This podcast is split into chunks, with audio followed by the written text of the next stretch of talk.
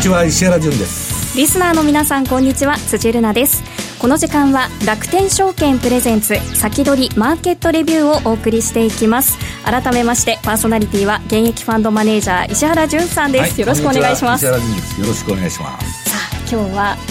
打ち合わせでもだいぶ盛り上がってましたけど。中川さんと意見があってしょうがないなと。あの米国株のオーソリティのね 中川さんが来てくれて、はい、私もちょっと日本株不安なんですけど、はい、米国株はバリバリに話があるんだ。はい、そうです本当に、楽しかった。じゃあその中川さん。こんだけあのね相場感とかねあれがある合う人はいないなと。本当に銘柄の見方からも全て、えー、考え方が同じとじゃあ今日はその中川さんに米国株の話たっぷりと伺いたいと思います。お願いします。お願いします。今週のゲストは楽天証券株式事業部外国株式チームマネージャー中川純一さんです。よろしくお願いします。お願いします。さてちょっとご紹介があったんですが改めましてお願いいたします。紹介を。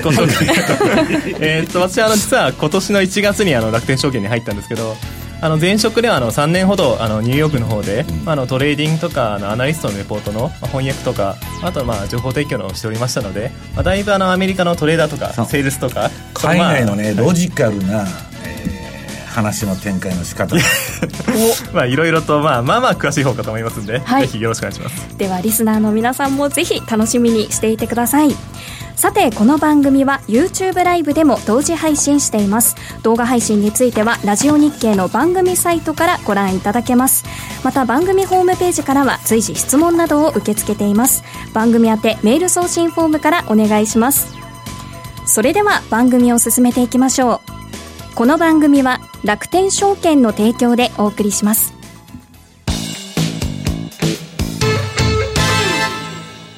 楽天証券のスマートフォンアプリ iSpeed をご存知ですか？iSpeed はお使いのスマートフォンや iPad で利用可能。外出先からでも簡単、スピーディーにトレードができる忙しい個人投資家の味方です。価格をワンクリックするだけで注文ができるエクスプレス注文。重要ニュースや銘柄が売買したい株価になったことを知らせる株アラート機能など、実際に使える機能が充実しています。詳しくは iSpeed で検索。楽天証券の各取扱商品などに投資いただく際は、所定の手数料や諸経費等をご負担いただく場合があります。また、各取扱商品等は価格の変動などによって損失が生じる恐れがあります。投資にかかる手数料等及びリスクについては、楽天証券ウェブサイトの投資にかかる手数料等及びリスクページや、契約締結前交付書面等をよくお読みになり、内容について十分にご理解ください。金融商品取引業者、関東財務局長、金賞第195号、楽天証券株式会社。石原淳の相場の肝。ここでは現役ファンドマネージャー石原淳さんにこれからの相場の肝について伺っていきたいと思います。さて石原さん先週あの3指数は最高値を更新していますが、はいはい、昨日はちょっと一服。ええまああのー、利上げが停止になって利下げに行くまでの期間は今までまあデータ的に言うと全部上がっとるんですね。実際に利下げがをやっちゃうと、下手するとね、業績がついてこないと最速相場になっちゃう可能性あるんですよ。もっと下げろ下げろと。まあ今のうちはまあ、えー、買いでいいだろうと。7月はね。で、まあ月末までまああの FOMC の期間あるんで、まあその間は買いで果敢に攻めてるんですけど、まああの、私、米国株のレポートとかも書いてるんですけども、最新、最近すごく調子が良くて、えー、っと、これまあ資料持ってきましたんで、まず1ページ目見てもらいますとですね、えー、アマゾン。アマゾン。まあ私はね、株式なんかアマゾン1銘柄でいいって言って、品種を買ってくるわけ,、わけですけど。私もだいぶそういうこと言ってましたけど。えー、だからさんもあったかもね。アマゾンを買って、同金額 SP500 をショートしとればいいんだと。そうすると保険付きでね、株が大暴騰しても大暴落しても、要するに SP は売ってるわけですから、まあ、あの、マーケットニュートラルというのか、スプレッド取引というのか、まあ、名前はいろいろあるんですけど、これからはね、あのトランプさんがやってる時代ですから、バブルがめちゃくちゃ延命してもおかしくないし、まあ、リーマン級の下げが来てもおかしくないと。その両方にね、対応できる、まあ、不確実性の時代。これに対応するのはその戦略がいいんだと。で、それは私の独断と偏見で言ってるんですけど、まあ実際ね、このアマゾンのチャートを見てみますと、このあの、えー、右側に出てるのがアマゾンのチャート。で、このチャートのローソク足が緑になってる。うん、これ買いトレンド期間なんです。買いトレンドになると緑になる。うん、売りトレンドになるとオレンジになると。これはまあ私のあのインディケーターなんですけど、あのー、そういう中で、これまああのー、今買いトレンド相場が続いてて、でね、これはまああの、えー、まあ宣伝になっちゃいますけど、私はメルマガ出してて、えっと、私の DVD 持ってる人は全部このシグナルがね、えー、パンローリングさんから出てるスマホのカスタムチャートで全部使えると。で、これで緑になったら楽天証券で注文を出そうそうですね、ぜひ。えー、いう話でまあやってるんですけど、これ詳しいことは申し上げられないんですけどね、メルマガの読者は知ってる。はい、これはアマゾンのこのチャートパッと見たら、真ん中のね、えっと、オレンジとうん、緑に分かれてる線があると思うんですこれトレンドサイクルっていうやつで、うん、で、緑の矢印が出たとこで、買いのセットアップをするんです。ここで買っちゃダメなんです。準備。準備。セットアップの条件が、買いの条件が整いましたと。で、実際にどこで買うのかは言えないんですけど。言えない。その下のね、MacD を見たら、もう買う、買いポイントっていうのは分かる人には分かるんですけど、最強のね、今相場が展開されてるということなんですね。で、まあ、日本株見てると、まあ、いつでも同じような値段なんですけど、もう、米株のダイナミズム。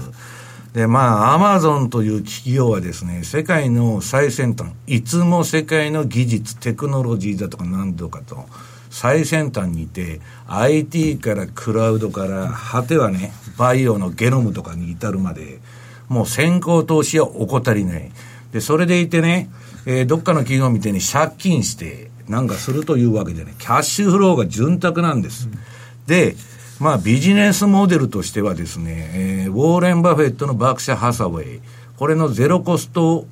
調達に近いと。今ね、金利低いからみんな調達コスト気にしませんけど、ね、もう完璧に近い企業なんです。うん、で、えー、まあアマゾン推奨しとるんですけど、もう一つはね、さっき中川さんと喋ってて、我々二人ともですね、フェイスブックが大嫌いな まあさっき盛り上がりましたけど。リブラとか話題になってますけど。あんな企業はろくでもないと。まあ、ろくでもないと言いますか、ちょっと広まりすぎてるんで、そろそろまあ、23億アカウント。もうはい、何十億人って感じで、はい。うん、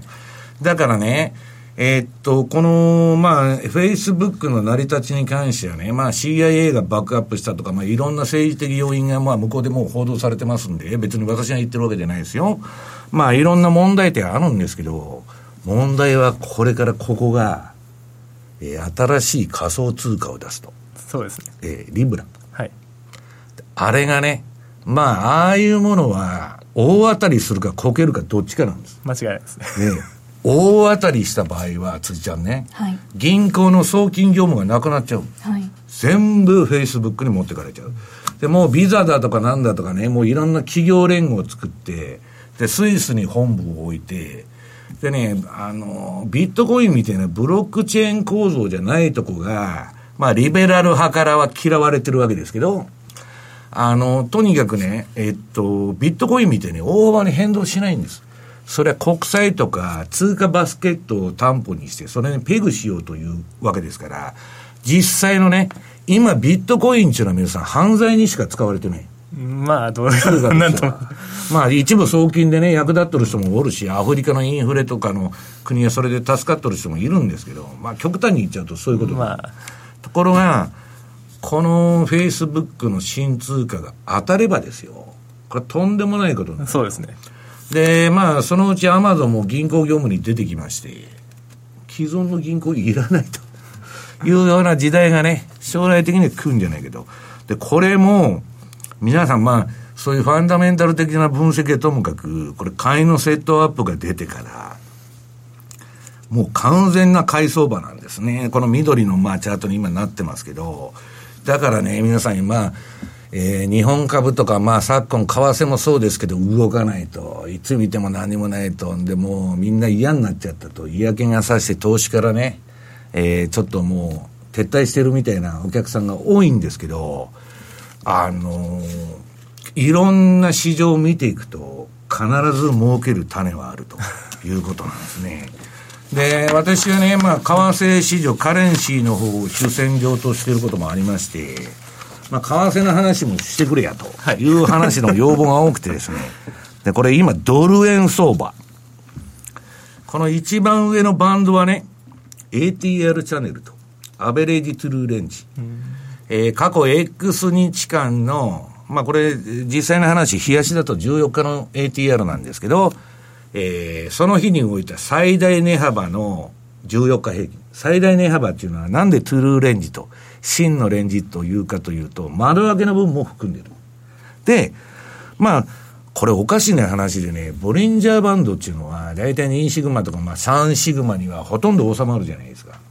まあ ATR チャンネルっていうのは、私は相場の走行距離をこれで計算しとるんですけど、5分足であれ、1分足で、まあ、あんまり短いのになるとはみ出すんですけどね。4時間とか、8時間とか、日足とか週足。みんなこのバンドの中に収まって、一番外のバンドまで行くことはめったになくて、その手前の内側のバンドで止まると。とここまで走ると首都相場終わりという計測が成り立つわけです。でもう一つ、だから奴隷もそこで止まっちゃうんですけどね。あの、この、えー、一番下のこれドル円見るとね、皆さん、緑の矢印が出て、買いのセットアップになってますよね。ところが相場値はレンジだと。私はもう何週間も前からこの相場はレンジだって言ってるんです。これ買いのセットアップで買いシグナルが出てるんですけど、絶対にそんなに上に、上にはいかないと。それはね、この真ん中の MacD を見れば、MacD の形状を見れば、これレンジだとはっきりわかるんです。はっきりわかる。で、まあレンジ相場にそのままなってると。で、日本株はね、逆に、これ、まあ、間違ったことも教えてくれますんで、これ、まあ、ちょっとドル建ての日経平均なんですけど、シカゴの方の。これ、再、買いセットアップが出てて、下の1万チャートの緑の矢印。上がって叱るべきなんですけど、で、MacD の形状も上がるって言っとるんですけど、全然上がらないと。重たいですね。で、まあね、世界中ね、このドイツ銀が危機だ、何が危機だって言ってる中で、利下げをしようという動きがある中で、まあ、日本だけ増税じゃないですか。おっしゃる通りです。これはやっぱりちょっとどうなんだと。いうことですね。かつ、まあ、黒田さんがいくらね、えー、金融緩和してアクセル踏んでても、片やブレーキ踏んでるわけですから、意味はわからんと。で、さ、先ほどから中川さんと喋ってて、その言ってるのは、その、日本人の意味のわからないことをそういうふうにやるカルチャーがあるわけです。要するにロジックで動けと。緩和するんだな。全部緩和しないとダメだと。いうことでね、まあ、ちょっと、えー、日本市場は、えー、ダメだと。だからその分ね、まあ、アメリカ市場っていうのはすごくいい相場になってるわけですね。で、えー、インデックスで言いますと、これニューヨークダウンの先物なんですけど、これもトレンド転換シグナル一番下のが買いセットアップになってて、えー、MacD の形状も買いになってて。で、これはまあ、あの、えっと、私のインディケーター入れてませんので、あの、チャートの色は変わってませんけど、もうすごい買いトレンドになってるわけです。だからね、皆さん、その、投資で晩作尽きたなんていうことはなくて、えー、一つの市場だけやってたら、私のね、30年超の運用経験で言いますと、毎年相場を事業として安定的な収益を上げようと思ったらですよ、必ず分散投資をしなきゃいけない。どこの市場が上がるか上がらないかなんちゅうのは、そんなわからないわけです。だから、なるべく相関関係のない米債だとかゴールドだとかね、株だとか債券だとか、いろんなものを買って、その中でトレンドフォローをやっていくというのがね、えー、急がば回れじゃないですけど、一番安定した収益を得られると。で、一発勝負する人は、例えばビットコイン5万で買ってたら200万になりましたと。だけどそれ40万になっちゃったとかね。まあ、なかなか安定した運用っていうのは得られないわけですね。で、これ、いい例が出てるんですけど、次のね、この左側の、あ、右側のチャート、このニューヨークダウの、えー、先物の横がこれゴールドなんですよ。で、今ね、ゴールドは中央銀行がね、あまりにも不健全な政策をやってるんで、えー、実物資産を買おうという動き、一部出まして、で、あの、もう金余りの中ね、ゴールドだとか、あの、仮想通貨っていうか、その暗号通貨のファンドがいくらでもできてるんですよ。今結構金が入ってきてるんですけど、これね、下の皆さん、あの、トレンドの転換シグナルを見ると、今、売りと買いが、迷ってるんですね。もうバカバカ出てるじゃないですか。はい、ね。だけど、この相場はレンジなんです。はい、その真ん中のマーク D を見ればわかると。だからこの時、セットアップはするんだけど、売りも買いもする時期でないということなんですね。じゃあ、どこ、どうなったら買いになるのかっていうのは、そのメルマガに書いてるんですよ。メルマガに。まあ、あんまりあの、それは有料情報なんで言えないと。内緒。いうことなんです。で、まあ、とにかくあの、中川さんと言ってたのはね、うんと、これからまあ、中川さんはまあ、私よりかなりもっと楽観的で、まあそうですね。バブル、バブル延命派なんです。私はその可能性もあるって言っとるんですよ。トランプがもう選挙で勝つためにね、金ばらまきまくると。で、民主党の方ももうもともと大きな政府ですから、まあばらまいてね、なんとかしようと。まあ選挙前はとにかく株を上げようという話なんで、その可能性は十分あるんですけどね。えー、っと、まあ、うん、私がちょっとこだわってるのは、うん、バフェットの現金ポジションが去年の3月でピークアウトしとるんですね。あの、現金比率がまあ最大になったと。で、そこからね、その賞味期限っていうのは大体1年半なんですよ。勝手のあれを見ると。はい、で、まああの、中川さんとバフェットの話してたんですけど、それも意見が合いまして、私はね、バフェットっていうのはすごい投資家だとは思ってない。なぜなら、リーマンショック以降、S&P500 のパフォーマンスに負けてるわけです。バフェットの会社のバークシャー・ハサウェイっていうのは。だから、その、ものすごい稼ぐ運用者じゃないけど、彼のすごいとこっていうのは、暴落した時に買えるのは彼一人だけなんです。いつでもリーマンショックでも何でも。だから、そういうね、えー、ことを考えると、まあ、賞味期限を考えながら、まあ、今年やっていかなきゃいけないと。そうすると、投資の手法っていうのはもう二つに限られる。短期でトレンドが、売りでも買いでもいいから、トレンドが出たらそれに乗っていく。短期売買。保有じゃなしに、長期保有じゃなしに、売買の年であろうと。で、頻繁に売買したくない人は、さっき言ったように、まあ、アマゾンでも何でもいいですけど、まあ、それを買って、まあ、1銘柄かね、そういう成長株5銘柄買って、同金額の S&P500 をショート、売っといたら、株が大暴落しようが、大暴騰しよう、あの、大暴騰しようがですね、なんとか生き残っていけるんじゃないかなというふうに思ってるんですけどね。どうですか、ねまあ、ただ、あの、その暴落とか、そのバブルの、まあ、あと賞味期限っていうお話あったかと思うんですけど、私はもうまだ3年5年ぐらい、正直大丈夫じゃないかなと、あの、思ってはいるんですけど、ただ結局あの、まあ、リセッションが来ましても、結局10年に大体1回来るっていう話で、まあ、一番の根拠ってやっぱりリーマンショックから10年なんで、まあ、そろそろ来るだろうというのは多分一番の根拠だと思うんですね。まあ、たとえ来たとしましても、大体リセッションで1年とか1年半とかで終わりますので、いや、だからそこが買い場なんです。買い場なんです。けど、ただ、それが今来るか、逆に今、IT バブル前の、もうそろそろここからあと3年後ね、それこそこれからバブルが始まるかもしれないというところもありますんで、うん、なので、もう別に買っておいて、下がったらまあ1年待ちましょうということで、まあ、いや別に別途資金を温存しといて。まあ、資金半分買っといて、下がったら追加でもいいですし、まあ、上がったら上がったらそれでいいしみたいな、いうところもあるかなね、我々はそうやって言ってても、一般の人は、ここで乗っちゃうと。そうするとね、大概、皆さんと一緒に落ちていきましたと。暴落が起こった時に、買う金がなくなってるわけです、もう。その自分のポジションの維持に精一杯、あるいは、レバレッジの効いたポジションを持ってると、市場から強制退場になってるわけです。もうお金なくなりましたと。だからそこのところのね、えっと、そのどういう相場感を持とうと、その最悪のね、ワーストケースが起きたときに、自分が生き残ってるのかどうか計算してポジションを立てないといけないと。いうことがね、あの、一番重要であって資産管理が。私とね、中川さんの、えー、相場感が若干違うが、そんなことは大した問題でないと、ね、下がった時に買えるのかと、10年に1回の買い場で買う金があるのかとこれが大きな、まあ、あれになるわけですね。バフェットのように、ちゃんとお金が残っているのか、キャッシュがその時にあるのかあの人はだから、チェリーコーラをね、1日に5本か7本飲んだら幸せっていうことですから、はい、もう、あの、そういう欲望とかそういうのがですね、えー、そぎ落とされてますから、悟りの境地に入って、はい、ボロボロの家で運用してますんで。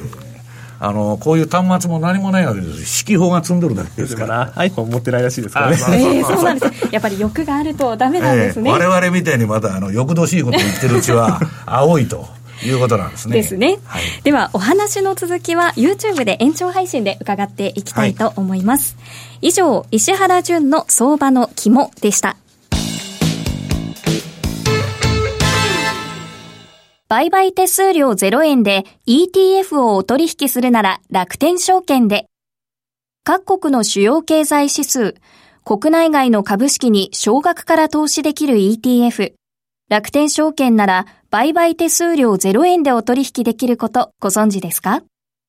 楽天証券ならいつでも売買手数料0円で全84銘柄の ETF がお取引できるのです。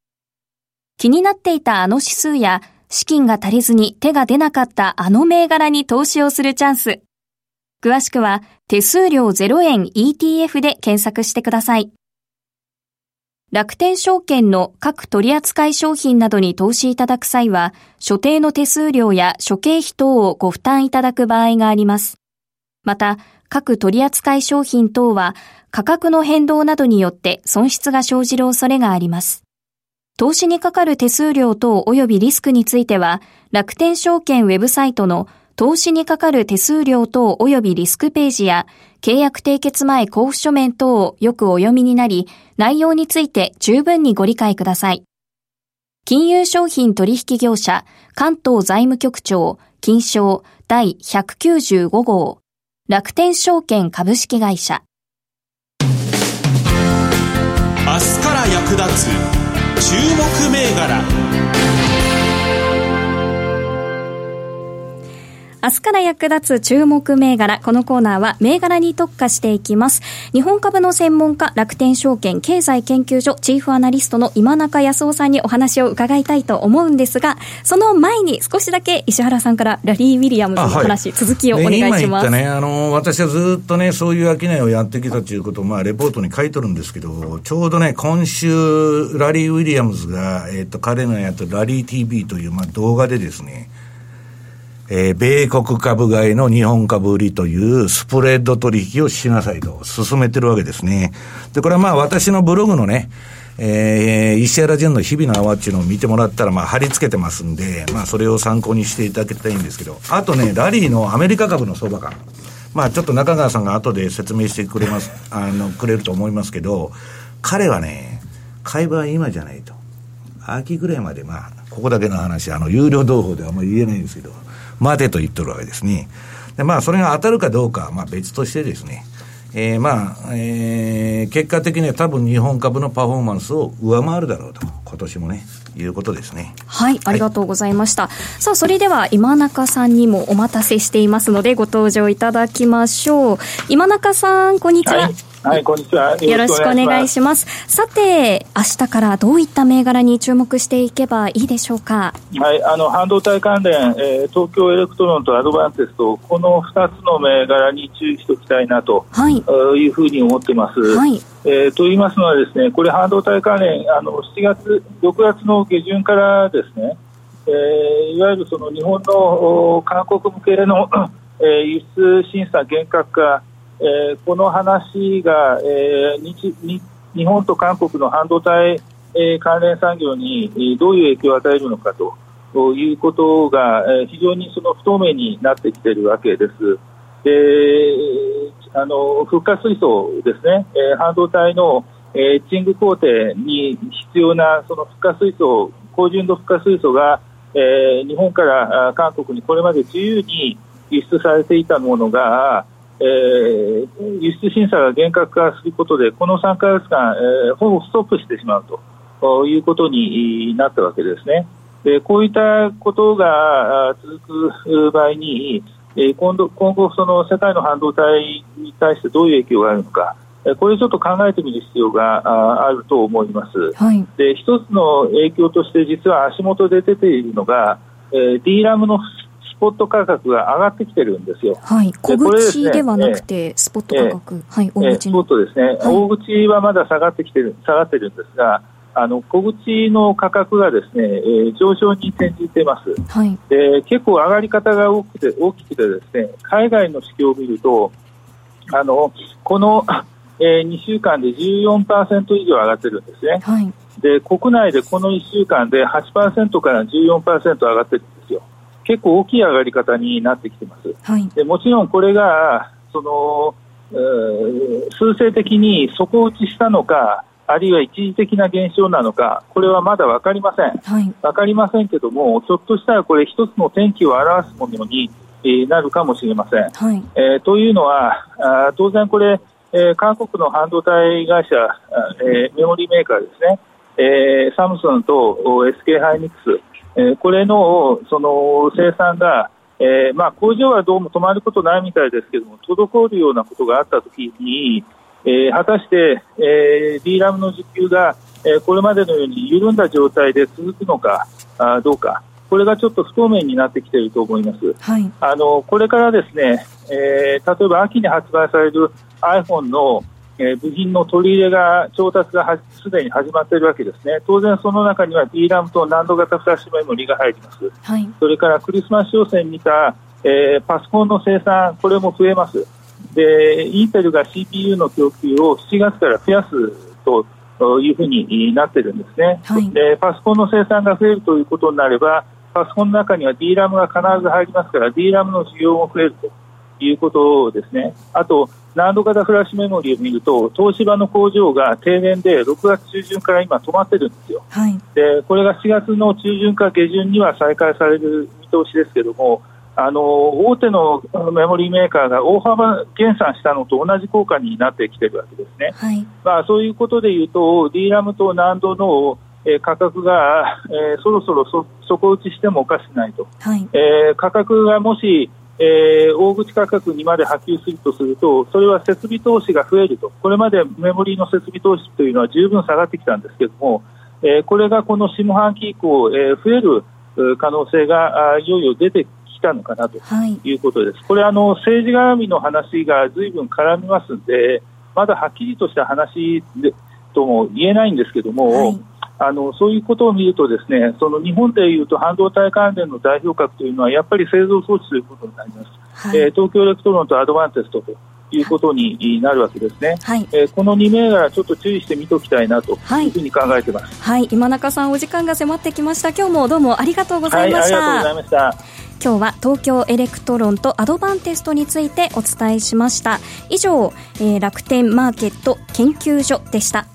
さてあっという間にお別れの時間が近づいてきました。延長戦では米国株のお話2人に、はい、川さんのね、はい、あの銘柄分析をぜひ皆さんに聞いてください。はいぜひ皆さんこの後も延長戦楽しんでください。それではリスナーの皆さんまた来週。この後は YouTube ライブでの延長配信です。引き続きお楽しみください。この番組は楽天証券の提供でお送りしました。